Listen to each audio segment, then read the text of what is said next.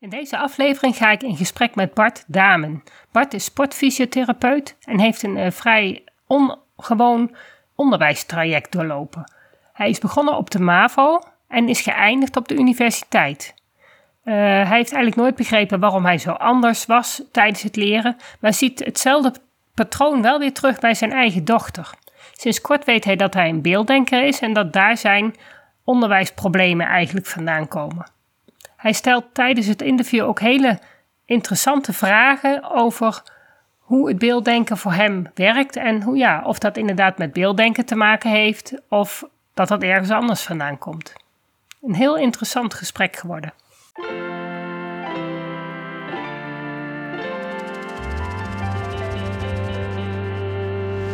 Welkom bij de Beelddenkers Podcast. Ik ben Natasja Esmeijer van Beeldig Brein en de schrijfster van het boek Beelddenkers als kwartjes vallen. Ik neem jullie mee in de wereld van de beelddenkers. Beelddenkers zijn creatieve, intelligente en zorgzame mensen, maar ze hebben moeite met onze vluchtige, snelle maatschappij. Dat begint al op school en het werkt door in het werkende leven. Ik ga in gesprek met leerkrachten, ouders van beelddenkers en met de beelddenkers zelf natuurlijk.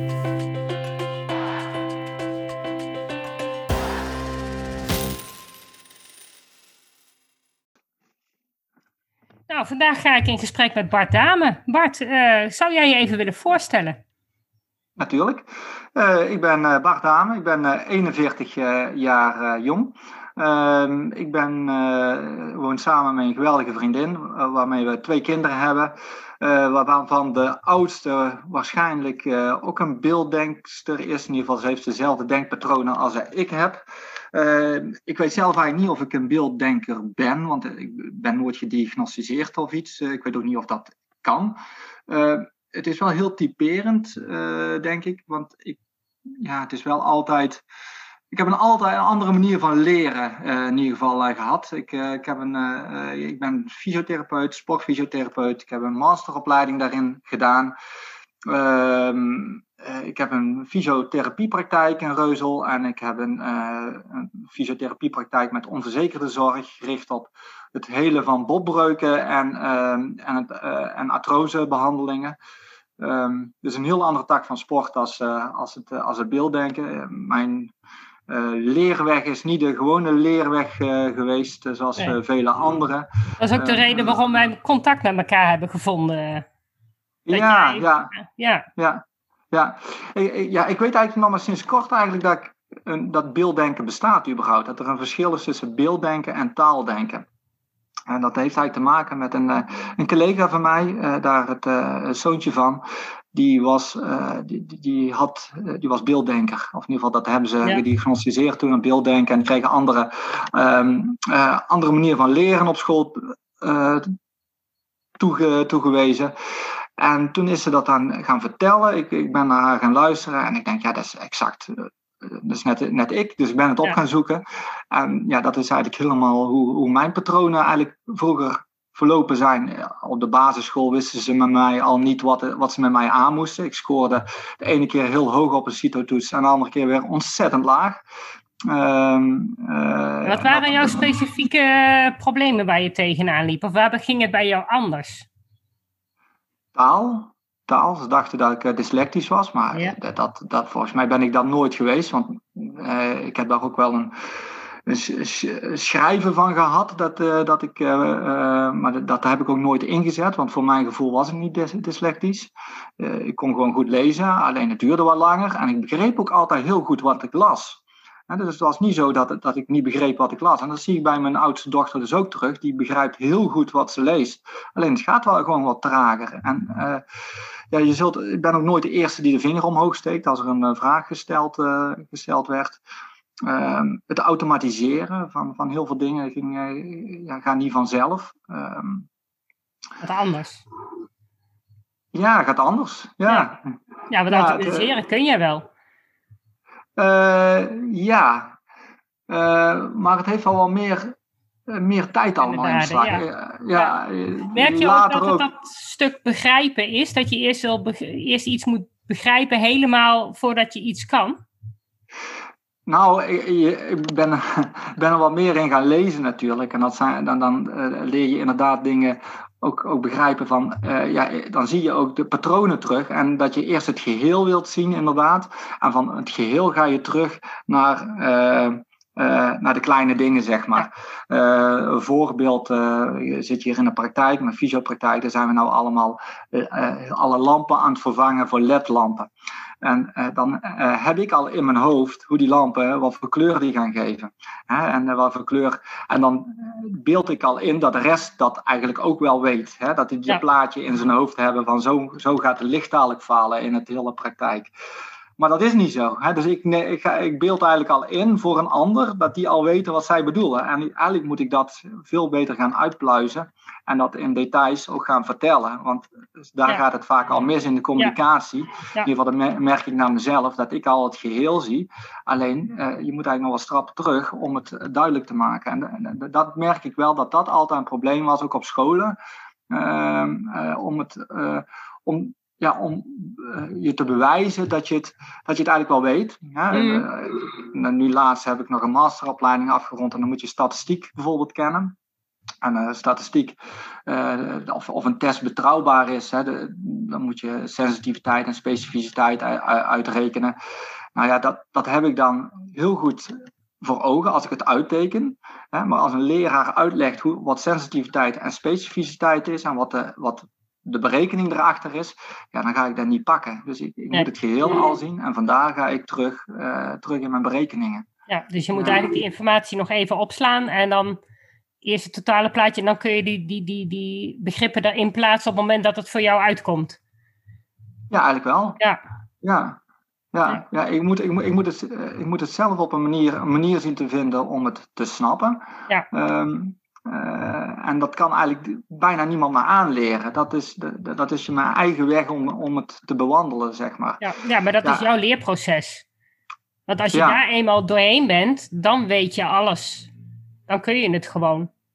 Ja. Dus zelf kun je het gewoon. Dan heb je daar een hele weg over afgelegd. Maar je hebt een andere weg dan de meeste andere mensen. Precies, ja. Nou, nou ben ik wel benieuwd van, ja, wat, is, wat is nou het verschil tussen beelddenken en persoonlijkheden of zo? Hè? Is er een verschil tussen?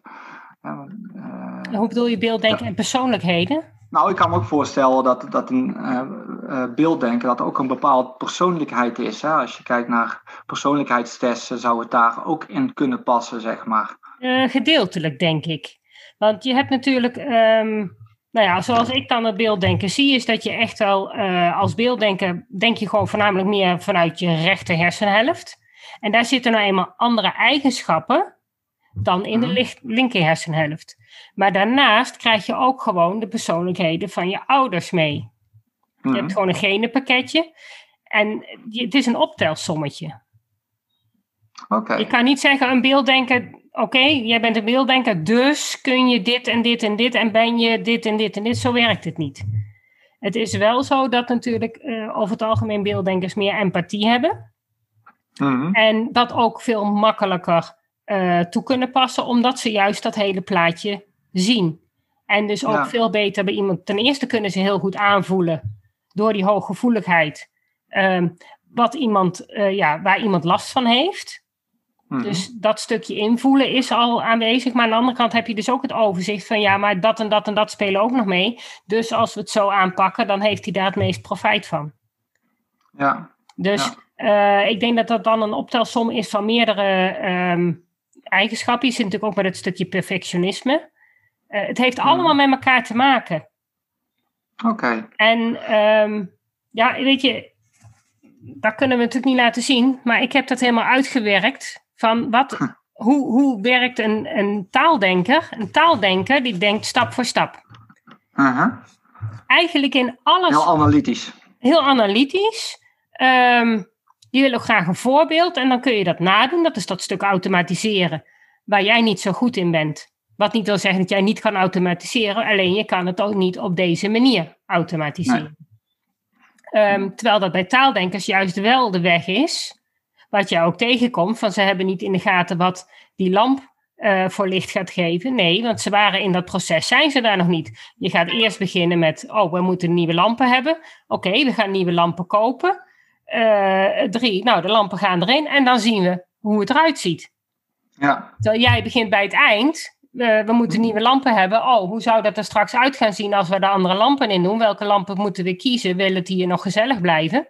Of beter licht hebben of wat dan ook?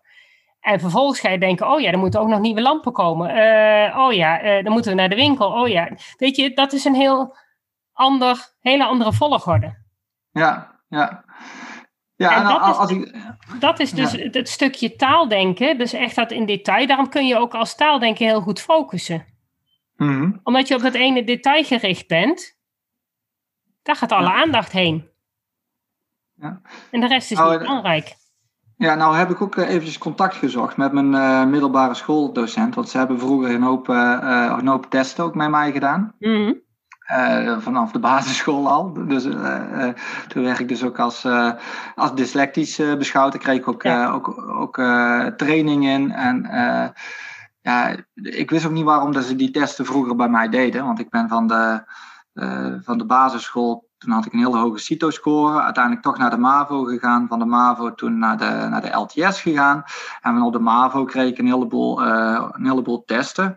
Uh, omdat ik, ik was ook links- en rechtshandig. Uh, ja. Dat ben ik nog steeds natuurlijk. Ja, met, met heel veel dingen. Ik was ook heel praktisch ingesteld. Kon goed tekenen, handvaardigheid. En met mijn handen werken was, dus, was, heel, was heel goed. Maar ja, dus, ze deden toen ook, ook allerlei testen voor mij. En dat was voor mijn dyslexie. Ehm, maar voor mezelf, voor mijn gevoel, heb ik dat nooit, nooit echt gehad, zeg maar. Nee. Ik ben toen naar de LTS gegaan, ben ik gaan, gaan timmeren, timmer, timmeropleiding gedaan. Vond ik fantastisch zelfs, want als ik nog steeds uh, denk aan timmeren, dan heb ik daar gewoon een heel, een heel fijn gevoel bij. Ja. Gewoon al heel simpel, een, nou ja, voor de luisteraar misschien uh, klinkt dan ook al meteen de beelddenker. Een, een, een blokschaaf die je, die je uit elkaar haalt, gewoon met een hamertje erop slaat, uh, op, achter op de stelschroef. Je, je haalt uh, de bijtel uit elkaar, je gaat hem slijpen. Je zet hem weer terug en je gaat hem over het hout halen. En dan komen van die mooie krullen eraf. Dat ruik je, dat voel je. Um, dat zie je. Eigenlijk heel je zintuigen worden eigenlijk al geprikkeld. Ja, kortom, dat, dat timmer vaak, dat, dat lag me. Dat was mooi. Dat, uh, mijn vrienden deden het ook. Uh, ik denk ook dat meerdere van mijn vrienden ook beelddenkers uh, zijn. het feit dat ik weer ben gaan studeren en dat ik erachter kwam dat ik wel goed was in leren, is mm-hmm. dat ik met sport eigenlijk tegen mijn limieten aanliep. En, uh, ja, en als timmerman, uh, s'avonds ook vaak werken en op de bouw. Ja, en ik deed een duursport, ja, dat, dat, was niet goed te combineren. Dus toen ben ik eigenlijk gaan leren, ben ik sportopleiding gaan doen, de CIOS. Geweldige opleiding. het was eigenlijk een beetje zoals bij de, de film The Matrix, waar je de keuze hebt in een, een, rode pil en een blauwe pil. En volgens mij als je de blauwe neemt, dan ga je de waarheid zien. En als je de rode pil neemt, dan ga je weer terug in de, in de computerwereld, zeg maar. Ik kreeg uh, de blauwe pil daar en uh, uh, ik zag in één keer hoe ik leerde. En dat was op, sport, op het sportveld, waar ze me vertelden over bewegen en anatomie. Maar ondertussen gingen we het ook prakti praktiseren ja. op de sportveld. En uh, ja, dat heeft mij uh, wel, wel veranderd en aan denken gezet. Ik ben toen ook anders gaan leren. Ik, ik had een, uh, zo'n dictafoon en daar sprak ik dan in. Dus echt de, de, het automatische, het automatiseren van, van, oefen, van, van leerstof. Daar sprak ik in, in die dictafoon. En vervolgens deed ik oortjes in en dan ging ik fietsen. En dat was net, ja, mijn eigen stem werd geresumeerd in mijn hoofd. En ja, dat, dat kon er niet meer uit. Daar ook gingen, definities gingen er zo in die er ook nooit meer uitgaan, die ik zo op kan noemen.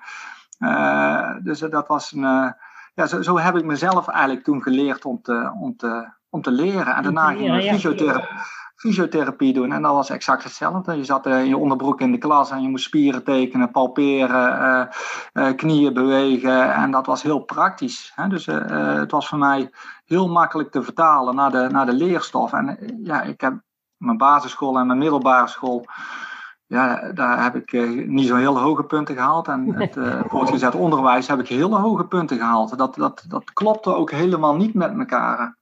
Ja, en daarna nog de Master of Science gedaan en, en nog post-universitaire opleiding gedaan. Onlangs zo'n studie afgerond. Dus, en dat gaat eigenlijk toch wel vanzelf. Ja. Als het maar op jouw manier geleerd kan worden. Als het op mijn manier gaat, ja. Ja. ja. En daarnaast merk ik ook het, de voordelen van een beelddenker dat je uh, buiten de, de, de, kaders kunt, uh, kunt denken ja. vaak. Hè? Uh, je hebt wel mensen nodig die je weer eventjes naar, de, naar de bodem toe trekken en die het kunnen analyseren, die het uit elkaar kunnen trekken. Mijn vriendin, vriendin is daar een hele goede in, die, die is heel analytisch. die heeft het van beide wel, moet ik zeggen. Hoor. Ze kan ook heel goed, ook heel visueel ingesteld en heel, heel, analytisch ingesteld. Dus die, trekt, die kan het heel goed uit elkaar trekken, zeg maar. Dat, dat heel mooi. Ja, dus de, ja, sinds kort weet ik eigenlijk pas wat, wat beelddenken is. Dat dat een andere manier van denken is dan ja, mensen anders kunnen denken. Uh, wat, wat ik net vertelde van het taaldenken, dat is echt dat stap voor stap. Maar jij wilde ook graag weten wat beelddenken is. Mm Toch? Ja, ja. Dat is echt gewoon compleet andersom. Dat is echt vanuit het geheel. Mm En dan ga je denken, nou ja, goed, dan ga je dus naar het geheel en dan ga je terug naar het begin. Maar zo werkt het niet helemaal.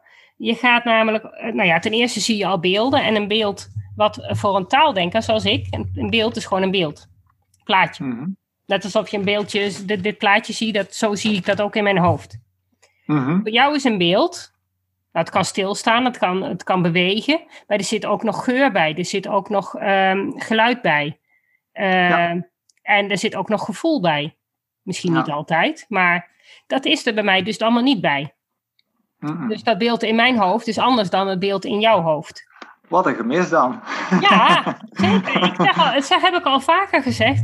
Ik, ik, ik ben af en toe best jaloers op beelddenkers, omdat die, die denkwereld zo rijk is en zo uh, vol met gevoel zit. En zo, maar ja, dat kan aan de ene kant heel lastig zijn, maar ook wel heel mooi ja. zijn. Ik heb ja. natuurlijk ook geen last van een vol hoofd. Ik bedoel, dat is dan weer het voordeel. Ja. Maar ja. Als we dan, we zijn we nog lang niet klaar hè, met dat beelddenken. Oftewel, je hebt beelden die dus van alles omvatten. En Mhm. als jij ergens aan uh, denkt of je komt in een nieuwe situatie, je leert iets nieuws, ga jij automatisch associëren met iets wat je er al vanaf weet. Jij zoekt eigenlijk automatisch iets waar het in het grote geheel past, die nieuwe informatie. Ja. Ja. Dat doet een taaldenker dus ook niet. Oké. Okay. Want die doet het stapje voor stapje. Die krijgt een nieuw feit. En daarmee ga je aan de slag. Die gaat niet Mhm. eerst van alles erbij halen. Nee. Dat is ook wel een groot verschil.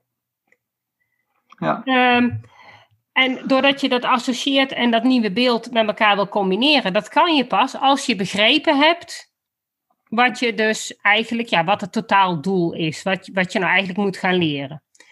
Eh, daarnaast heb je natuurlijk allemaal al beelden in je hoofd.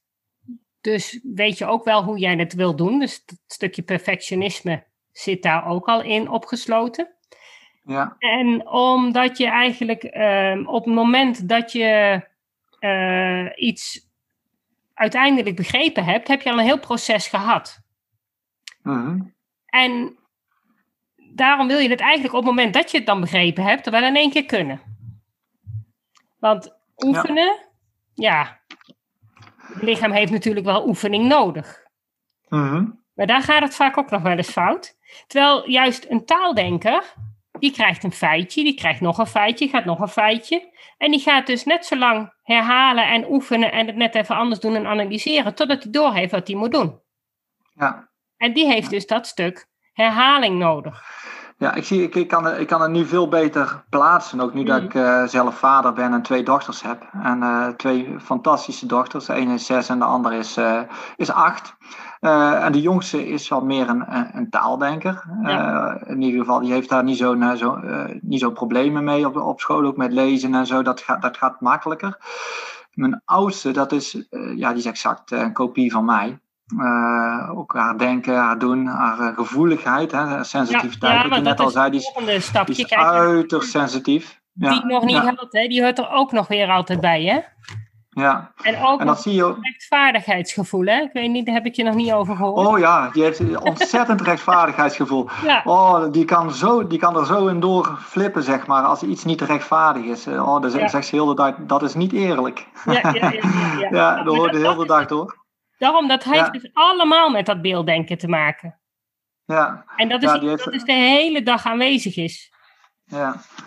Als je, als je ook kijkt naar, eh, vorig jaar bijvoorbeeld, ze had moeite met lezen.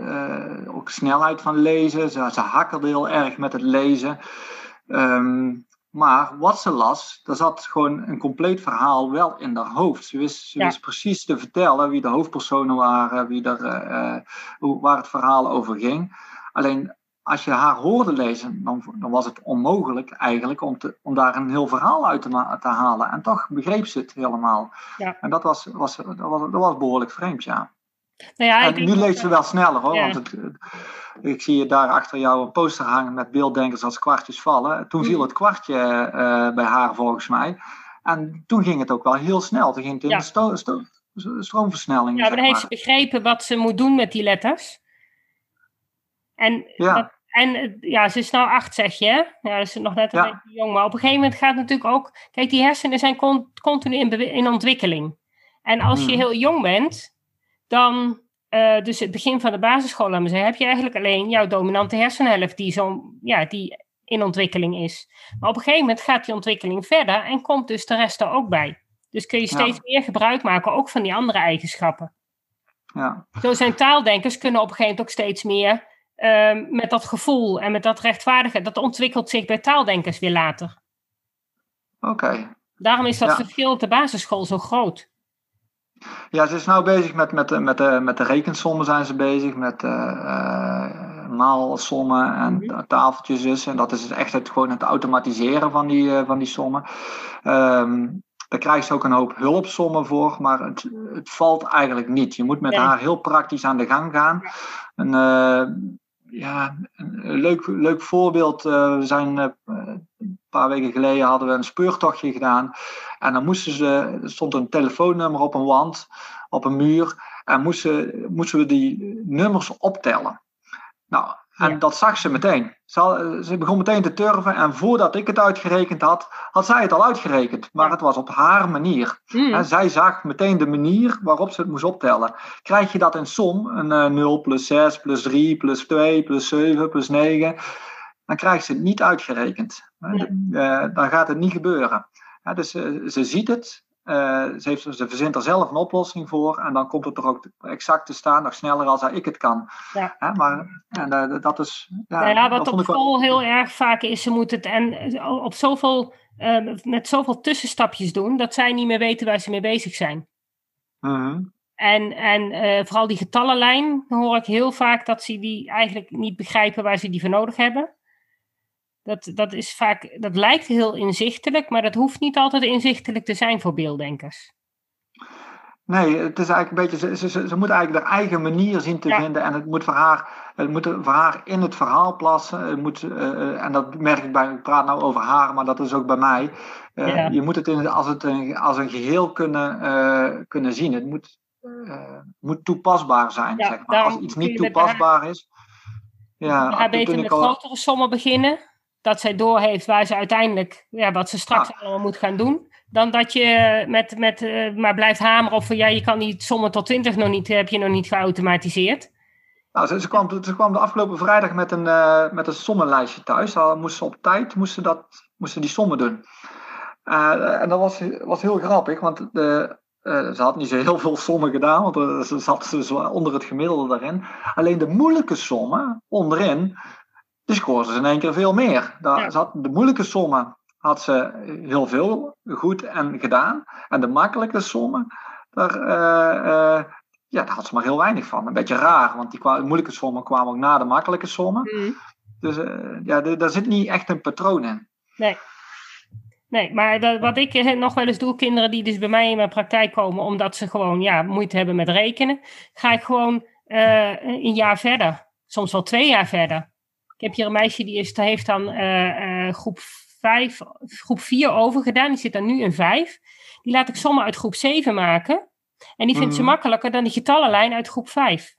Ja, ja. Want zij heeft ook heel sterk dat zij een, uh, de verkeerde kant op denkt. Ik weet niet of jij dat ook herkent. Dat je, Hoe bedoel je? de neiging hebt om van rechts naar links te denken en te lezen. Oh, te lezen niet. Maar uh, denken zou best kunnen. Maar de, ja. ja. ik weet ook natuurlijk niet hoe iemand anders denkt. Nee, maar uh, nou ja, goed, wij werken natuurlijk allemaal van links naar rechts. Zo schrijven wij en zo lezen we met z'n allen. Maar een aantal kinderen hebben heel sterk de neiging om uh, vanuit rechts te beginnen. Oké. Okay. Je heeft er ook heel veel last mee. En daardoor maken ze dus ook sommige gewoon, soms die werking is gewoon ja, andersom. Maar ja, dat is dan niet goed. Ja, dus dat, ja. ja. dat is aan de ene kant grappig, maar dan voor haar is dat minder grappig. Want ja, daardoor maken ze dus allemaal toch wel fouten. Ja. Uh, en, en, en ja, ze zitten heel erg met die werkrichting. Maar dat okay. heeft ook met de ontwikkeling van je hersenen te maken. En ook met de, van je dominantiepatronen. Dus je hebt, um, uh, nou ja, als, als beelddenker een rechter-dominante hersenhelft. Maar ja, ik weet niet of jij, ja, jij schrijft met twee handen. Maar ik weet niet hoe je dat met jouw voeten zit. Nou, ik schrijf met één hand. Ik schrijf met één hand. Uh, maar ik schilder wel met twee handen. Ja, en dat ja, is met uh, een hamer kan ik ook met links en rechts. Jonge leren bijvoorbeeld kan ik heel makkelijk. Ook met vuur of met, met uh, zwaarden bij wijze van spreken. Dat soort dingen, dat, dat heb ik wel. eh, ik ben wel heel motorisch ingesteld, ja. ja. Ja, en mijn voeten, mijn voeten precies hetzelfde, ook links en rechts. Ja, ik ben niet heel erg dominant. nee, en jouw ogen? Met welk oog kijk jij? Geen idee. Daar zou ik. Uh, Moet je even kijken, zo met zo'n driehoekje maken? maar maak maar zo'n driehoekje zo. Oh ja? Ja, en dan pak je even iets in je omgeving wat, uh, ja, wat een vast beeld is. En waar je, dat klein is waar je met twee ogen naar kijkt. En dan doe je even je linkeroog dicht. En dan moet je kijken of dat hij er nog staat of dat hij verdwenen is. Dat plaatje. Oh, dan ben ik rechtsdominant. Ja. Oh ja, grappig. Oh. Nou, dat had ze mij ook wel eens mogen vertellen. Ja, hè? ik ben rechts dan, ja. Ja, ja en je oor, Ja. er zit dus ook een dominantie in. Oké. Een van je twee Ja. oren, ja, ik weet niet, ja, dat is altijd wat lastiger te bepalen. Maar eh, ja, de oor, de waar je graag mee aan de telefoon zit, dat is je dominante oor. Of als je bijvoorbeeld maar één oortje in doet, doe je hem dan links of rechts. En ik merk in Oh, mijn praktijk, dat, ja, dat is een hele goede vraag. Hè? Maar ga er maar eens op letten van de week. Dan eh, merk je het wel. Ja, ik, ik, ja, ja, ik weet wel, met snowboarden en zo, of met, met eh, eh, skateboarden, dan heb je ook één dominante voet. Eh Eén zet, vo- Ja. zet je voor neer en de ander zet je achter neer. Ja. Daar is het ook wel heel, dat links, denk ik dan. Ja, goed, ja. Ja, maar dat heeft. We het- ontwikkelen ons eigen, Ja, maar dat, dat is wel iets wat dat ook uit het vast beeld denken? Dat is ook iets wat Ja. vast ligt eh, bij je geboorte. Dus je hebt kinderen die, in eh, die bijvoorbeeld een beelddenker zijn, maar die alles rechts hebben. En die hebben dus heel veel tijdvertraging. Omdat alles eh, bij de linker hersenhelft binnenkomt en dus allemaal omgezet moet worden. Ja, Maar ja, heb je bijvoorbeeld Ja. een linksoor, dan kun je heel goed, ben je, ben je eigenlijk auditief ingesteld. Mhm. Maar jij bent, jij bent eigenlijk ambidexter, dus, en dat komt ook een beetje, dat, dat ben je meestal als je een rechtsbrein hebt, omdat het rechts ja, is gefocust op het geheel. En is ook gefo- gefo- meer gefocust op het hele lichaam dan de linker hersenhelft. oké. Ja. Bij eh, mensen met een taaldenkers, met de linker hersenhelft, minder vaak eh crossdominantie zien dan bij mensen met een rechter hersen, dominante hersen. Ja. Komt dit ook vanuit de neurowetenschap? Ja. Wij in de fysiotherapie zijn eh, echt met de neurowetenschap eh, ja, eh, groot gebracht, zeg maar. Mhm, ik heb daar wij, kennen daar in de, wij kennen daar Ben van Kranenburg van, in de, de, de hiërarchische opbouw in de, van, het, van het zenuwstelsel. En die praat ook eigenlijk over, over verschillende niveaus van het denken. Hè? Op het archiniveau, paleo-niveau en neo-niveau. Hè? Dus de cortex als het ware. Hè? Dus Mhm. het archiniveau is het oudste niveau. Ehm, eh, dat zijn de reflexen, zeg maar. Hè? De arousal, het wakker worden. En dan heb je het eh, paleo-niveau, waar, waar eigenlijk onze geautomatiseerde eh, gedrag in zit. Zeg maar het, het, de, de, rekensommetjes, het, de, de, de tafeltjes, maar ook het praten, het lopen. Dat zit eigenlijk een beetje op paleo-niveau. Mhm. En dan heb je het neo-niveau, dat is eigenlijk de cortex, zeg maar, waar nieuwe informatie binnenkomt. Ja, en van daaruit wordt ook eigenlijk wel gezegd van, eh, ja, je moet eigenlijk het werkgeheugen, het neo-niveau, moet je dan eigenlijk zo leeg mogelijk hebben. Hè, want, eh, en zoveel mogelijk naar het automatische toe gaan. En dan heb je meer geheugen eigenlijk vrij. Net zoals Ja. op je computer, als je geheugen vrij is, werkt die ook sneller. Ja. Ja. Weet je ook, wist je ook dat mensen die hoogbegaafd zijn, dat die daarbij de neocortex veel sneller ontwikkelt, veel, veel dikker is ook. Dat, dat hebben ze gekeken op hersenscans. Dat kinderen eh, die hoogbegaafd zijn, die hebben een veel dikkere neocortex. Waardoor ze dus veel meer mogelijkheden hebben om uh, eigenlijk te denken.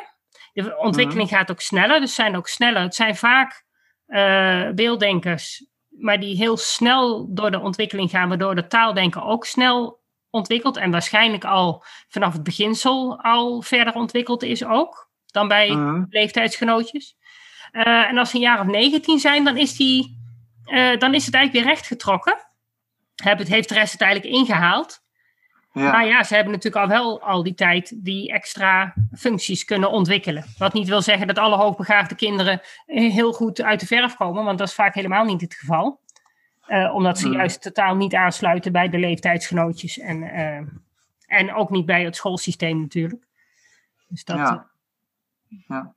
Ja, het schoolsysteem vind ik dan ook nog wel uh, grappig. Hè? Want ja, de, uh, kinderen worden nou eenmaal opgeleid in een, bepaald systeem. Daar kom je ook niet onderuit. Hè. Scholen worden ook getoetst op, systemen. Hè. De, kinderen moeten dezelfde informatie op kunnen nemen. Um, heb je daar, daar tips over? Kijk, ik moet zeggen, bij, bij mijn kinderen op school doen ze dat echt fantastisch. Hè? Die zijn er ook heel begaan mee. We hebben ook bewust gekozen voor de school waar ze nu op zitten. We hebben bewust gekozen. We wisten toen nog niet eens uh, wat beelddenken was toen we kozen voor, mhm. voor de school. Maar we hadden al wel heel snel in de gaten dat, de, dat die school wel meer bij mijn dochter zou passen. Hè? Want uh, die, die is heel praktisch, heel bezig en het, heel erg op gevoel ook is, is ze bezig. En dat, dat gevoel dat hadden we ook meteen bij deze, bij deze school. Maar nou merk ik toch hè, dat het toch veel op, op tijd, uh, misschien zijn ze dat ook wel verplicht. Hè, toetsen afnemen op tijd, leestoets op tijd, ja. uh, sommetjes op tijd, alles, heel veel dingen zijn op tijd, waardoor ze ook wel een beetje verkrampt, zeg maar, daarin. Ja, ja dat, dat hoor je heel veel bij beelddenkers, dat die tijdsdruk eigenlijk, ja, dat, dat is gewoon, uh, wat, de meeste beelddenkers hebben toch ergens een blokkade in een dominantie. Ik weet niet of jouw dochter links of rechts is. Rechts. Ja, dat, dan heeft dat dus al meer tijd nodig om die informatie door te geven. Mhm. Van rechts naar rechts, dat, ja, dat gaat niet goed. Um, en daar wordt eigenlijk geen rekening mee gehouden. En omdat zij gewoon een hele andere manier van uh, leerstofbenadering hebben, hebben ze gewoon meer tijd nodig voor het begrijpen. En niet zo dat, ja, dat, dat, dat herhalen, dat, dat zit niet zo in het systeem. Maar ja, inderdaad, scholen zijn wel verplicht om bijvoorbeeld een drie minuten toets af te nemen. Want die zitten in dat leerlingvolgsysteem. En volgens mij wordt dat door het ministerie bepaald aan welke eisen uh, elke klas uh, of een leerling moet, doen, moet voldoen voordat hij naar de volgende klas mag. Ja. Dus ja, dat, dat lezen op tijd. Ja, en dat is iets wat een, een, een een beelddenken over het algemeen uh, ja, met meer moeite doet. Ja. En dat vind, vind wel, uh, ja, een heerlijke periode nou geweest. Hè? De coronatijd, dat de kinderen thuis onderwijs nodig hebben. Je leert je, uh, je kinderen nog beter kennen. en dan, dan zie je ook de verschillen ertussen. Uh, en dan, dan komt het nog meer naar voren toe. Uh, de, de, jongste die kan ik bijvoorbeeld ook al meer commando's geven, zeg maar. Hè? Als je s ochtends zegt, uh, je moet je tanden nog pushen, je moet je boterhammen opeten, je moet je kleren aandoen, je sokken aandoen, je schoenen aandoen, je jas aandoen. Dan gebeurt dat allemaal. En die zal ook vragen van hoe laat is het, hoeveel tijd heb ik nog. Ja. Als ik die oudste meer dan twee commando's geef, dan, dan ja, is het... Nee, dat, dat, dat werkt niet. Nee. dan gaat het helemaal mis. Nee, want die moet van één commando maken ze een plaatje in haar hoofd. Kijk, jij bent inmiddels wat ouder. Jij hebt gewoon jouw linker hersenhelft ook ontwikkeld. Dus jij hebt ook talen in je hoofd. Mm -hmm. Maar dat heeft zij nog niet. Ze is zes. Dus ze heeft alleen nog maar dat, dat stuk beelddenken. Ja. Dat is het enige waar zij het mee Ja, ze is acht, de oudste. Bij, ja. Oh, de oudste is acht. Ja, maar goed, dan nog zit ze nog steeds in het feit dat ze alleen maar... Dus zij heeft nog geen grip op tijd. Want tijd is stap voor stap. Uh, en ze heeft alleen maar plaatjes. Dus ze kan, haar werkgeheugen zit met dat plaatje vol. Als jij mhm. daar een tweede commando bij zet, dan gaat of het eerste plaatje weg, of er moet een combinatie gemaakt worden. Dat is het meest ideale, dat er een mhm. combinatieplaatje wordt. Of, ja, dat eerste plaatje stond er al, dus die tweede komt er niet in. Mhm. Dus dat, dat werkgeheugen zit vol. Ja. Terwijl bij jouw jongste dochter, die hoort een commando, dat is één gegeven, die kan er zeven onthouden. Misschien op zesjarige leeftijd nog niet. Maar, dus die kan dat veel makkelijker. En die, die, die snapt tijd, omdat dat gewoon... Die begrijpt tijd, ja. Ja, en een, beelddenker heeft weinig, weinig vat op tijd. Nee, zij heeft helemaal geen gevoel op tijd van tijd, de oudste. En de jongste juist heel erg. Ja. ja. Dat is ook, uh, de jongste die, uh, die is heel erg met kleding bezig, mode zeg maar. En de oudste absoluut niet, als de kleding maar fijn zit. Ja, hè? Dus een losse floddertrui, ja. De, de, de, de, trimschoentjes aan, een, een spijkerbroek wat los zit, wat fijn zit. Um, heel erg op... Uh, ook, uh, ze, ze neemt het meteen mee, dat hadden we in het begin niet in de gaten. Maar bijvoorbeeld toen ze naar de kleuterschool toe ging, als er bijvoorbeeld uh, kindjes in de klas waarvan de ouders van gescheiden waren, dan kwam zij thuis en had ze hoofdpijn. Ja, dus, uh, en dat was, dat, dat, zag je op een gegeven moment het patroon in van dat uh, dingen die gebeuren op school, dat ze daar, dat ze daar heel erg mee zit. Dus, ja. of kindjes die, die, die niet lekker, lekker in de, de vel zitten. Bijvoorbeeld, er komen, zitten kindjes in de klas uit uit Eritrea, die, die de taal nog niet machtig zijn, dan zal ze al heel snel die kinderen mee de, de, de wegwijs geven op, op school. En dat, dat ze er thuis ook alles over wil weten, zeg maar. Hoe dat mhm. dan zit daar in, uh, in Eritrea. Ja, zij moet haar plaatje compleet krijgen. Ja, ze, gaat heel erg zoeken naar het plaatje en, en anders blijft ze er ook mee zitten. Mm. Ja. ja, zij moet dat helemaal, die informatie moet helemaal aangevuld zijn en dan kan ze het plekje geven. Ja, en dan kan alles wat ze dan nieuw hoort van die meisjes, kinderen, kan ze dan in dat plaatje kan ze bijvullen en dan is het goed. Ja. Ja, ja. en zo moeten ze, zouden ze eigenlijk ook les moeten geven. Ja, ja, dat, dat valt natuurlijk ook niet mee, want de klas zit vol met allemaal unieke kinderen, allemaal fantastische kinderen. Ja, maar toch, die... 20% van de kinderen denkt in beelden. Dus wat is er mis mee om voor die 20% aan het begin van de les toch een klein beetje het hele plaatje te schetsen. En toch met die kinderen te gaan zeggen van jongens, ja, wij zijn met z'n allen wel leuk aan het rekenen, maar weet je eigenlijk waar we dat voor doen? Ja. En je kan, dat, dat is best in te bouwen. Meer dan dat het nu gebeurt. Alleen, ja, het probleem met beelddenken is dat er nogal meerdere visies op zijn. En dit is mijn, uh, mijn uh, deductie, laat me zeggen. Als niet-beelddenker zijnde heb ik dit zo geanalyseerd. En ik heb het gevoel dat ik aan de goede weg zit. Maar er zijn nog heel veel mensen die het daar vooral niet mee eens zijn. Dus ja, dat uh, maakt dat het lastig is dat leerkrachten eigenlijk ook niet weten hoe het zit. En hmm. ze willen het wel graag willen weten, maar het van de paard is, nog, ja. Ja, maar is het erg eigenlijk? Is het erg? Komen beelddenkers ook niet gewoon op hun plaats terecht? En natuurlijk uh, is het, had het makkelijker ooit kunnen, maar je hoeft, ze, je hoeft de weg ook niet helemaal voor hun te plaveisen. Um, is het uh, niet zo dat... dat... Er zitten 15.000 kinderen thuis, omdat ze geen passend onderwijs hebben. Oh. En die 15.000, dat is dan nog maar het topje van degene die dus vastlopen in het onderwijs. Oh ja? En dat zijn bijna allemaal beelddenkers. Of hoogbegaafd, of autisme, of, uh, maar het kunnen ook gewoon. En de meeste beelddenkers redden zich wel.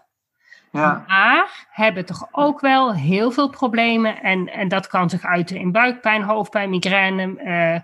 Uh, Oké, ja. ja. Dus het is serieus een probleem geeft je aan. Dus dat kan echt wel serieus. Als jij op school nou ja, je hebt zegt van nou, we hebben een goede school uitgekozen. Er zijn echt wel docenten die, of leerkrachten die daar prima mee om kunnen gaan. En die ja gewoon goed kunnen begeleiden daarin. Wat niet wil zeggen dat ze op de juiste manier les krijgen, maar als jij uh, genoeg empathie uh, geeft uh aan deze kinderen, komen ze in Nederland. Maar als je dat niet hebt, ik hoor ook verhalen van, van leerkrachten die dingen met die kinderen, kinderen op de gang zetten zonder dat ze enig idee hebben waarvoor, waar die kinderen echt trauma's aan overhouden. Zo. Dus ja, het, het ligt toch iets genuanceerder ja, ja. dan.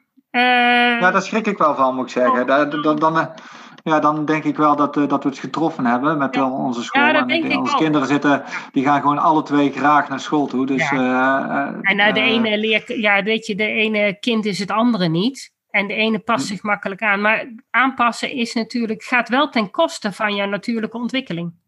Ja. Natuurlijk hoeft inderdaad niet alles helemaal glad geplaveid te worden. Ik bedoel, uh, heel veel kunstenaars zijn natuurlijk uh, beelddenkers. Hm. Bijna allemaal, denk ik. En die zijn natuurlijk eh, wel getekend door hun leven. En waar, daardoor hebben ze wel al die emoties die ze in bijvoorbeeld de muziek kunnen leggen. Uh, hebben ze dus een hele glad gestreken jeugd gehad. Ja, dan hebben ze die emoties ook niet. Maar om dat nou te zeggen van nou laten we maar niks doen. Nee. En ik denk dat Ja, je dat- veel denken altijd wel moeite zal hebben met het onderwijs. Hoe het ook gebracht wordt. Ja.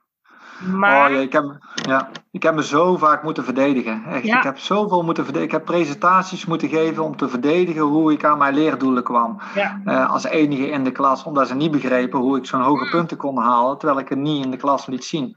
Ja. ja en zo is heel mijn schoolcarrière is gewoon anders verlopen. Is Ja. er nou een probleem geweest? Nee, nee dat, was, dat was geen probleem. Ik wist dat ik, dat, ik, dat ik misschien anders dacht, maar ik wist ook dat ik niet eh, afgekeken had of vals gespeeld had. Ik wist dat ik het zelf gewoon gedaan had, maar dat het dan anders verliep, zeg maar. Mm, Eh, Dus ik heb dat nooit als probleem ervaren. Ik merk wel dat ik ook altijd wat intenser was. Hè? Dus ik eh, heel gevoeliger, veel gevoeliger. Eh, Ik hoef maar een, eh, eh, ergens in een zaal binnen te komen mensen en ik weet wel heel snel hoe de verhoudingen liggen en hoe alles eh, wat er moet gebeuren. En die rol die weet ik dan ook wel vaak in te vullen. Hè? Dus als ze vragen om een, eh, om een leider, ben ik een leider. Als, ik, als ze vragen om eh, om stil in een hoekje te zitten, zeg maar, omdat het toch wel gebeurt, dan ga ik stil in een hoekje zitten. Eh, dus je bent eigenlijk wel een beetje een chameleon.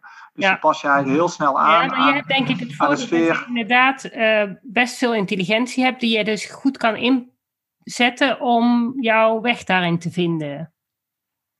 ja, En dat Ja. scheelt denk ik wel. En ja, misschien, eh, het is ook maar net in wat voor situatie je zit, of dat je die mogelijkheid hebt.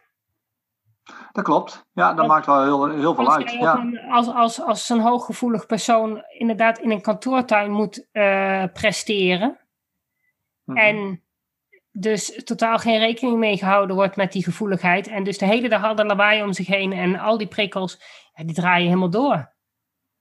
Ja, dan is het wel weer fijn als dat er, dat er een beetje inzicht en begrip is, zodat je van deze mensen ook tot hun recht kan laten komen. ja, Dat ze Ja. niet eh, ondergesneeuwd worden en maar moeten presteren. Nee, ze kunnen op een ander front beter presteren, maar niet op deze manier. nee, dat klopt. En dan zal niet iedereen in een vervelende situatie zitten, maar er zitten er wel genoeg die toch. Ja, de hele wereld is ingericht door taaldenkers. Behalve bepaalde stukken. Maar ja, je kunt niet altijd als beelddenker altijd maar precies de baan vinden Ja, daar, daar vraag ik me eigenlijk af of de wereld ingericht is in taaldenkers. Ik denk dat iedereen toch wel een beetje op zijn plaats komt. Ik denk, ik denk ook dat veel eh, mensen die een eigen bedrijf hebben, eh, dat, dat, dat dat beelddenkers zijn. Ik denk, eh, dus bedrijfseigenaar, ondernemers, dat er, Ja. veel, dat er juist heel veel beelddenkers eh, eh, Ja, want beelddenkers hebben ook sterk de neiging om eh, allergisch te zijn voor moeten. Dus alles wat moet, dat is wat minder. Maar als je het zelf hebt bedacht, dan gaat het prima. En dan Ja. kun je, dat wil niet zeggen dat ze lui zijn, totaal niet. Het is alleen, het moet op deze manier. Ja, dat werkt niet. Nee, nee. Ja, daar zijn we allergisch voor, ja. Ja, ja, goh hè? ja, ja. Ja, dus ja, schiet, dat, me in, één- ja, schiet me in één keer een verhaaltje binnen, de- de- totaal iets anders van mijn dochter. Eh, vond ik echt heel mooi. Dat heeft me afgelopen jaar ontroerd. Stelt helemaal niks voor. Maar het was, eh, we zaten op de bank. Eh, ik had, eh, het was vrijdag, of zaterdag, zaterdagavond, zaterdagavond. Ik had een biertje in mijn hand, zat op de bank, voeten op de poef. Ik had een, eh, mijn telefoon in mijn hand. Waren Lego Masters de finale aan het kijken. Nu weer Lego Masters op tv. En dat was een finale. En mijn kinderen vinden Lego ook fantastisch om mee te spelen. En zeker dat Lego, eh, eh, Lego Masters, dat vonden ze helemaal geweldig om op zaterdagavond met heel het gezin naar te kijken. We waren de finale aan het kijken. En ik zat op mijn telefoontje te kijken. En, ik, en mijn dochter die, die vroeg van... Papa, waar ben je aan het kijken? Ik zeg, ik ben de, eh, de- start van, de, eh, van, de, van eh, een raketlancering aan het kijken. Van SpaceX. Een raketlancering, zegt ze. Wow, die kon la- naast me staan. En eh, ik had ze gewoon met een klein telefoontje, mijn schermpje. En er zaten twee astronauten op zijn kop. Stonden ze eh, naar een eh, Tesla-dashboard te kijken. Hè, was van SpaceX, eh, die lancering. Ehm, en er viel niks te zien. Alleen die twee astronauten, die helmen en het dashboardje van Tesla, zeg maar. En, en ze vroeg, hoe lang duurt het nog? Ik zeg, dat duurt nog 35 minuten. Oké, oké, oké.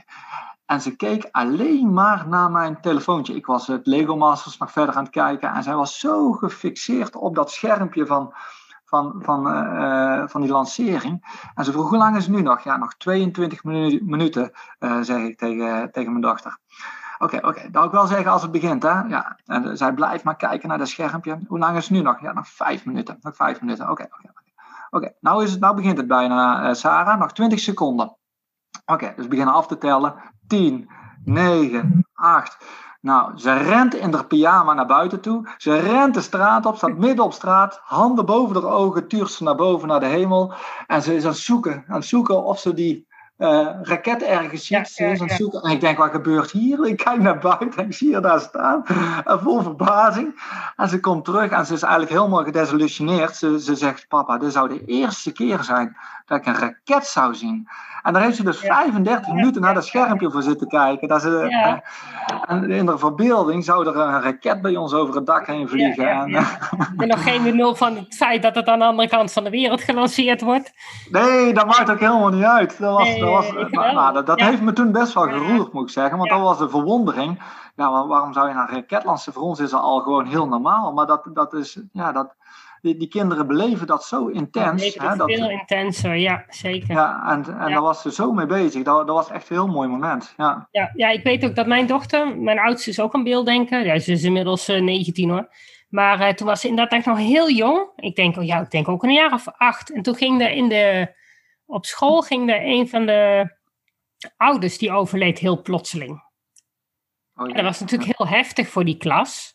En dat jongetje kende ze verder niet zo goed meer. Toen heeft ze ook echt, ja, iedereen had dan uh, tekeningen gemaakt. En ze had een heel mooi gedichtje gemaakt.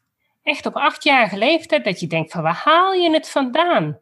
Ja. Om dan gewoon zo uit het niets. Hmm. Ja, dat, dat had het, uh, de juf had dat geregeld, dat er dan iedereen een kaartje mocht, uh, mocht sturen naar dat jongetje. Of hadden ze in een doosje gedaan of zo, ik weet het niet. Dat vond ik zo mooi dat ze dat gewoon ja, zomaar, zomaar voor elkaar krijgt om ja, iemand die ze eigenlijk helemaal niet kende. Ja, het jongetje kende ze wel, maar goed, dat was niet haar vriendje of zo. Ik bedoel, op achtjarige leeftijd, jongens en meiden, dat gaat ook niet meer samen. Nee. Ja, dat Daar zijn ze heel erg in de hoofd ja. mee bezig geweest. Ja, ja. ja. dus dat, dat vind ik altijd zo mooi van deze kinderen. Dat ze gewoon ook inderdaad, wat jij zegt, ja, ook gewoon dat als, als een vriendinnetje maar straf kreeg, ja, dan voelde zij zich al rot. Ja. Dus dat zijn echt dingen waar, waar zeker leerkrachten rekening mee moeten houden. Ja. Dat juist die andere 80% van de leerlingen, ja, die zijn daar helemaal nog niet mee bezig. Nee, nee. En dat verschil is heel groot. Ja. Dat deze kinderen ja, nou. dus heel makkelijk gekwetst worden, zonder dat de ander het überhaupt maar in de gaten heeft of bedoeld heeft. Ja. Ja. Ja, dat, dat klopt wel. Ja, je moet, ja. Ze hebben... Uh, ze, geven heel veel energie, maar ze, uh, ze nemen ook wel heel veel energie. En daar wil ik mee zeggen, ze, uh, ze hebben ook wel. Je, je, moet er echt je tijd voor nemen om met een kind van een beelddenker om te gaan, omdat ze zo gevoelig zijn. Ja. ja je, je, bent al wat sneller. ik merk dat zelf ook als ik wat druk ben, dat ik wat gehaaster ben. Ik vind mijn vriendin daar veel beter in omgaan. Die, is veel, die neemt veel meer tijd ervoor, ook met het, met het leren met ze. En, maar als ik, als ik merk dat ik wat gehaast ben of druk ben of wat stress heb, ja, dat zie ik meteen terug in mijn uh, dochter. Die, dat is gewoon een reflectie, zeg maar. Die schiet ja. zelf ook helemaal in de stress. En het gebeurt precies het tegenovergestelde van wat ik, wat ik wil. Hè? Van mm. dat ze dit of dat doet. Nee, dan schiet ze helemaal in, de, in haar boosheid, zeg maar. Hè? Ja. ja dus, dus het is ja, eigenlijk een spiegel van jezelf eigenlijk. Veel minder. Veel minder, ja, veel minder. Nee, die, die, die uh, reageert veel beter op commando's. Uh, uh, en die, die kan ook meerdere, kun, kun je ook meerdere commando's geven. Terwijl je, ja, mijn oudste dochter moest je die commando's helemaal uitleggen. En ook rustig brengen, want anders schiet ze in de stress. Ja. Ja. ja. ja. heel herkenbaar. Ja, leuk is dat, hè? Ja. Heel leuk. Uh, het is heerlijk om uh, met beelddenkers, denk, denk ik met beelddenkers, want ik zeg altijd, het is niet gediagnosticeerd. Nee, ja, maar dat maar, valt ook niet te diagnosticeren. Nee. Ja, ik denk het wel, het kan wel, maar het, het, uh, laten we het zo zeggen, volgens de DSM is het geen diagnose. Het is ook nee. geen afwijking, het is geen stoornis, het is gewoon nee. zoals je bent. Ja, de podcast die ik van, uh, van jou geluisterd had, daar, daar, gaf je ook heel mooi aan van uh, het is net zoals alsof je blauwe uh, of ja. bruine ogen hebt. dat vond ja. ik wel heel typisch. Ja. ja, dat vond ik wel een hele mooie. en dat is het ook zo. Hè? Dus, maar ze kost ja, de, meer uh, meer energie. Het is ook als je, je bent zelf ook wel niet lekker. Of uh, heb je wat stress of druk of je moeten dingen gedaan worden. Ik wil nog niet eens zeggen dat je niet lekker in je vel zit, want ik zit heel, heel lekker in mijn vel. Alleen, maar je bent wat gehaast of zo. En dat, dat heeft meteen zijn weerslag op, op zo'n op zo'n kind. Ja. ja, ze voelen alles. Ja als je later ouder wordt, heb ik wel het idee dat dat wat meer um, gefilterd wordt en wat meer genuanceerd kan worden. Dat je daar wat meer grip op hebt. Maar dat zei je dat je linker hersenhelft ook beter Die, Ja, daarom. Dit, gaf je net aan. Ja, hersenen zijn pas ontwikkeld als je 25 bent. Ja. En het, het, begint met niks, met, met, met één, nou ja, hersenen die, die uh, ontwikkelingen van onder naar boven en van, voor, van achter naar voor. Dus mm. uh, dat reptiele brein, dat, wordt, dat is vrij vlot, dat, dat werkt al. Maar de rest, dat werkt allemaal nog niet zo. En vervolgens is het zo dat je eerst twee, twee losse helften hebt, laten we zeggen. Op een gegeven moment gaat dat samenwerken. Maar heb je dus eigenlijk alleen nog maar de, ja, dat waar jij goed in bent, wat jij van aanleg hebt, dat ja. Daar doe je het mee. Ja. Op de laagste, nou, ja, dat is de manier waarop jij leert, zo leer jij en niet anders. En voor een beelddenker kan dat kinetisch zijn. Dat kan auditief zijn, maar dat kan ook visueel zijn. Dat is niet zo dat het per beelddenker altijd maar hetzelfde is. Maar voor een taaldenker ook niet. Ja, nou heb je het over het reptiele brein. Hè? dat zijn je automatismen, hoe je ergens op reageert, patronen en zo. Uh, is, is bij een uh, beelddenker niet zo dat die, uh, die zijn wat onvoorspelbaarder? Is, hebben die niet minder een reptiele brein? Oh, kun je dat zo niet stellen? Dat denk ik niet. Het is wel zo dat um, zeker hoogbegaafde kinderen Ehm, als je niet zoveel oefent, dan wordt je reptiele brein ook minder ontwikkeld. Dus okay. um, een beelddenker, zeker die kinderen die dus gewoon eerst uh, gaan bekijken hoe moet ik fietsen, uh, vervolgens uh, dat helemaal analyseren en op die fiets stappen en wegfietsen. Mhm. Die hebben dus al een heel voor traject in hun hoofd gehad, maar hun lijf heeft niet de beweging gehad. Dus dat reptiele brein heeft niet de kans gehad om die ontwikkeling, dus om al die verbindingjes te maken. Oké. Dus daar zit wel een stukje verbinding. Ja. Uh, hetzelfde als ja, reflexen en zo. Reflexen willen ook wel eens niet verdwijnen als je niet genoeg beweegt. Als, als je bijvoorbeeld niet als, als baby niet kruipt, heb je ook een probleem. Nee, dat klopt. Ja. Ja, dus dat is de motorische ontwikkeling. Ja, wat ik even aan zat te denken was, dat ze zijn veel onvoorspelbaar. Of in ieder geval mijn dochter is, en ik zelf ook. Ik, wij, zijn, wij zijn heel onvoorspelbaar. Ja, wij kunnen het ene moment dit doen. Niet, niet in je uh, dit doen en uh, ja, ja. Jullie denken alle kanten op. Ja. En je associeert maar... ergens mee. En net wat op dat moment uh, voor jou logisch gevolg is, dat ga je doen. Dat is niet gebaseerd op iets wat stap voor stap netjes logisch op elkaar volgt. Nee. Ik heb mijn dochter wel eens van het dak af moeten halen, dat ze dacht dat ze zwarte piet was. Nou ja, leuk toch? Ja. Alle nou ja. pieten zijn tegenwoordig wit geworden, dus waarom niet? Ja, precies. Ja. Waarom dus, als, uh, als zwarte piet dat kan, kan zij dat ook toch? Dat, dat, dat denk ze ook, ja. ja. Maar dat is... Ze, ze, ze, ja. Is juist wel heel motorisch ingesteld. Dat, uh, dat ben ik ook. Ik ben heel, We zijn heel motorisch ingesteld. Uh, uh, ook wel heel erg leuk dus, is zij ook ambidexter? Is ze ook uh, tweezijdig? Niet dat ik weet. Nee. Nee, de, niet dat ik weet, maar uh, ze, ze, ze, ze, ziet iets en ze kan het. Uh, qua bewegen dan. Hè? Dus mm -hmm. ja. het skiën of skileren of schaatsen. Dat, ja. op een eenwieler fietsen bijvoorbeeld. Of op Gisteren heeft ze een uh, keer een mountainbike-wedstrijdje meegedaan over rotsblokken. Moest ze dan, dat was ook de eerste keer. En dan ziet ze dat de andere kinderen doen. En dan denkt ze, oh, dat kan ik ook wel. En dan kan ze het ook. Hè. Dus ja, ja, ja. die heeft al heel snel wel het gevoel van hoe iets aan moet voelen. En uh, hoe dat dan ook gaat in het praktisch. Ja, maar zij is dan geen, echt eentje die gewoon goed observeert. En het dan waarschijnlijk in haar hoofd al uh, goed bedenkt. Ik denk dat ze daar inderdaad dan, in ieder geval als ik kijk hoe het bij mezelf gaat, dat is, uh, je kijkt naar een beweging en je, je voelt eigenlijk al hoe zo'n beweging mm-hmm. gaat. En dan ga je dat gevoel proberen over te brengen als je het dan ook daadwerkelijk aan het uitvoeren bent. Ja, ja maar ik denk dat dat weer iets is wat beelddenkers heel goed kunnen. Ja, dat, hoor je dat was eigenlijk ja. ook vaak, hè? dat ze dat eerst visualiseren, dat ze een, een sprong uh, eerst een paar keer in een ja. hoofd doen en dan het weer in het echt gaan proberen. Ja, dat zou voor ja. mij niet. Ja, zou voor mij misschien uiteindelijk ook wel helpen. Ik ben niet zo heel erg motorisch uh, ja. handig. Ja. Uh, zoals uh, die film Cool Runnings ooit gezien? Nee, nee. Nou, nou, dat is een gebeurd verhaal over. Jawel, die heb ik ja, wel. Die bobslee. De, ja, dat is in die badkuip zitten. Ja, ja, ja. ja. en daar gaan treden. Ja. Ja. Ja. ja. Maar ja, goed, je moet ook de handigheid in je lichaam hebben. Want je lichaam heeft natuurlijk ook een bepaalde handigheid, aansturing, uh, mobiliteit.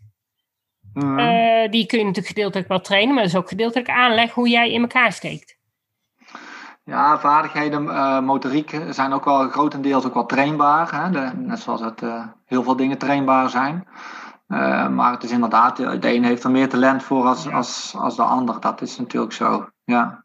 Nou ja, dat is toch ja. alleen maar mooi. Als we allemaal met z'n allen heel goed zouden kunnen skiën, ja, dan wordt het. Uh, dan is het ook niet meer leuk op de piste.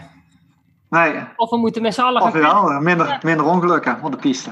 Ja, dat dan misschien weer wel, ja. Ja. Nee, maar ik denk dat het fijn is dat juist dat, dat iedereen uniek is en, en inderdaad een, een, een allemaal anders is. En of je nou wel of geen beelddenker bent, dat, dat, maakt, dat is een onderdeel van jouw pakketje. Ja. En dat is niet hoe bepalend voor wie je bent. Nee. nee. Wel bepalend hoe jij misschien op bepaalde situaties reageert en hoe jij inderdaad uh, door jouw hele leven alles aanleert. Maar ja. Ja. ja.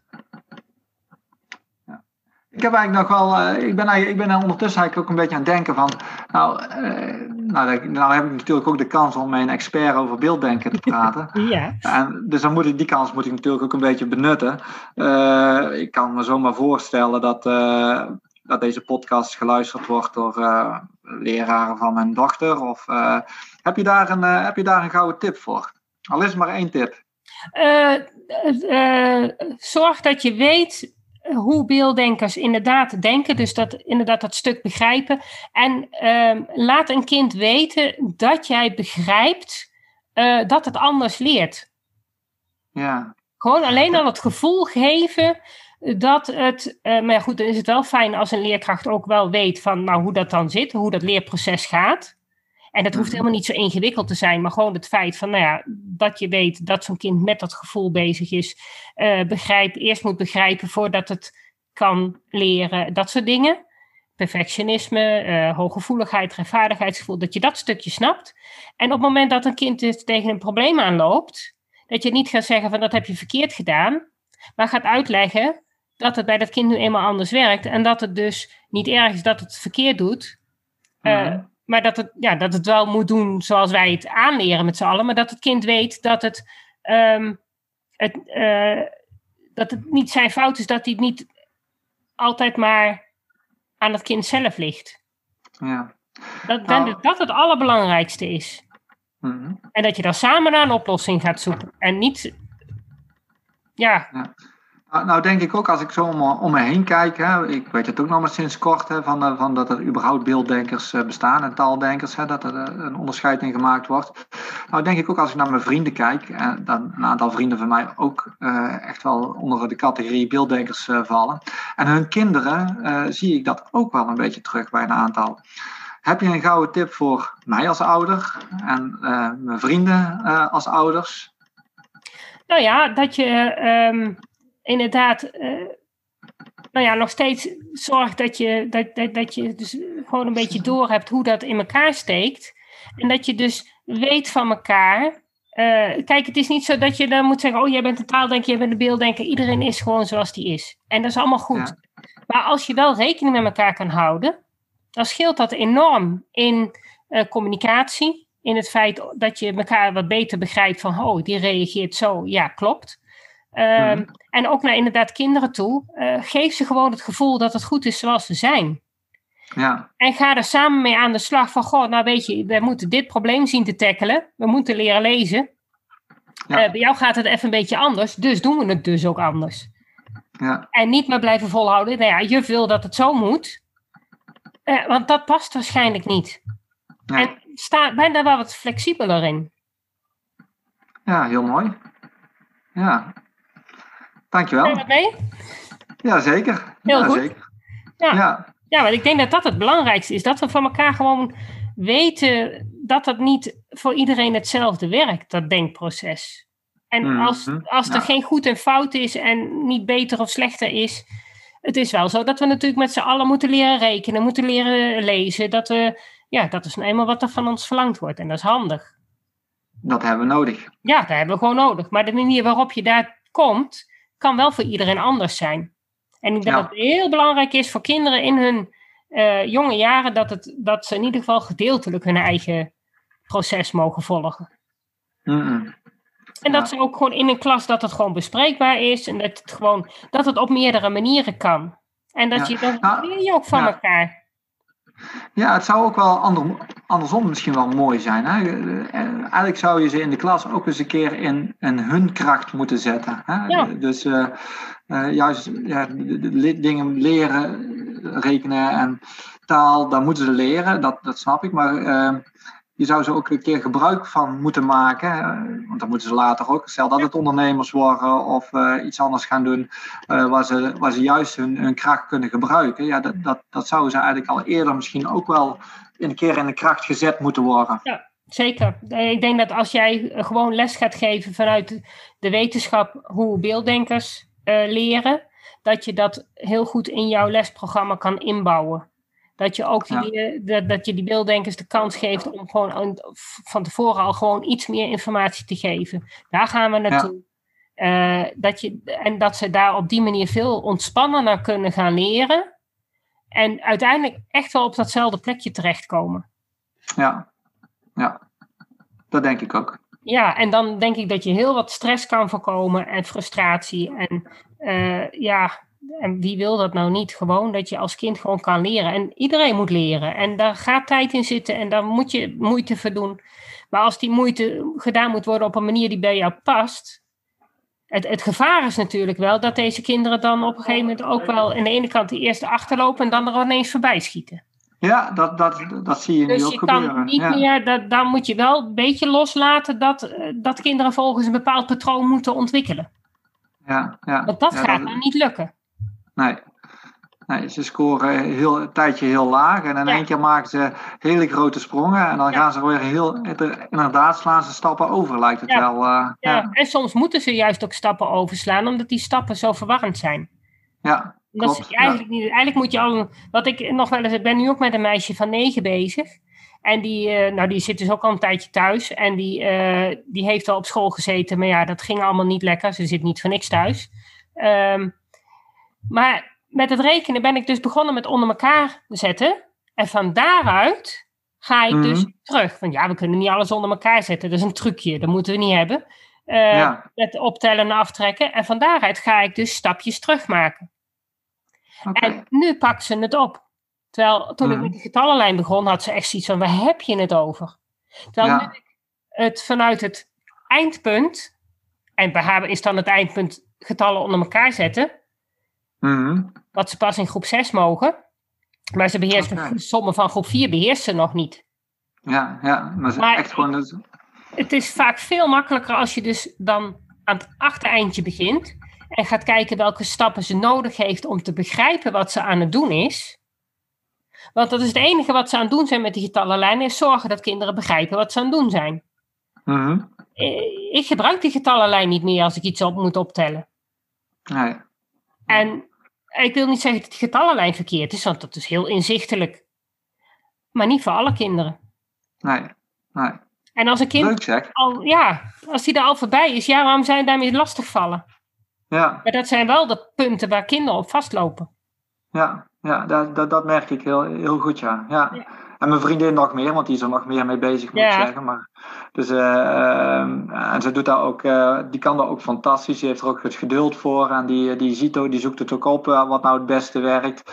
En die zie ik dus, ik zie ook allerlei spelletjes bij ons eh, over eh, rekenen eh, verschijnen. Op buiten staan, eh zijn hele rekenmachientjes met krijt getekend. Oh ja. en, eh, Ja, ja, ja. Kaboom, werkt wel- ook leuk. Sorry? Kaboom. Kaboom? Nou, allemaal van die oh, stukjes, van die ijsstokjes. En dan schrijf je Oh ja, nee. Ja, ja, dat hebben we ook. Ja, ja, ja. hele moeilijke Ja. sommen kun je erop schrijven. En dan af en toe schrijf je de kaboom op. Ja, Dan ga je ja, gewoon nee, een spelletje spelen. ja, de hele tafel ligt er bij ons vol. Als ik s'avonds thuis kom van het werk, dan ligt heel het huis vol met die dingen. Ja, ja, ja. Maar ja, ik bedoel, dat vinden ze gewoon geweldig om te doen. En Ja. moeilijke sommen, die, die rekenen ze uit. Ook al vinden ze ze moeilijk. Maar ze hebben geen enkel moeite om die sommen uit te... Nou, geef jij ze een rijtje sommen. Denk je dat ze daar zin in hebben om tien sommen uit te gaan rekenen? Nee. Maar als wij dat spelletje gaan spelen, dan doen ze dat achter elkaar hoor. Ja, ja. Ja, leuk. Heel Ja. leuk. Zeker. Ehm, ik wil jou heel hartelijk bedanken voor dit gesprek. Ik denk dat het voor heel veel mensen weer heel veel inzicht is. Dat, ja, jij ook bedankt, want eh, Ja. ik hoopte Ja. er ook iets van te leren. Dat heb ik Ja. zeker gedaan. Het heeft mij Nou, zeker nieuwe, mij nieuwe inzichten weer, Ja. weer gegeven. Nou ja, mocht je nog van- weten, eh, in mijn boek staat het eh, helemaal allemaal uitgelegd. Ik ga hem bestellen. Ja, nou goed, prima. Ik zal hem klaarleggen. Goed zo. Goed, bedankt. Nou, ja, graag gedaan. Jij ook bedankt, Natasja. Succes! Ja, daar. Dat was het weer voor vandaag. Bedankt voor het luisteren en superleuk dat je erbij was. Ik hoop dat je weer een beetje meer ontdekt hebt hoe gaaf, maar ook hoe lastig het kan zijn om een beelddenker te zijn in een wereld die is ingericht voor taaldenkers. Wil je meer weten? Lees dan mijn boek Beelddenkers als kwartjes vallen. Wil je op de hoogte gehouden worden van alle informatie die ik deel over beelddenkers in het onderwijs? Klik dan op de abonneerknop in je podcast-app. Wil je dat dan meer mensen op de hoogte zijn van hoe beelddenkers anders denken? Laat dan een review achter, zodat er steeds meer mensen in beweging komen om het beelddenken serieus te nemen. Heb je nog tips of vragen? Of ben jij of je kind een beelddenker en wil jij je verhaal delen? Laat het me gerust weten. Wil je als ouder of leerkracht echt weten hoe het allemaal werkt bij je kinderen of bij jezelf? Kom dan naar een van de cursussen.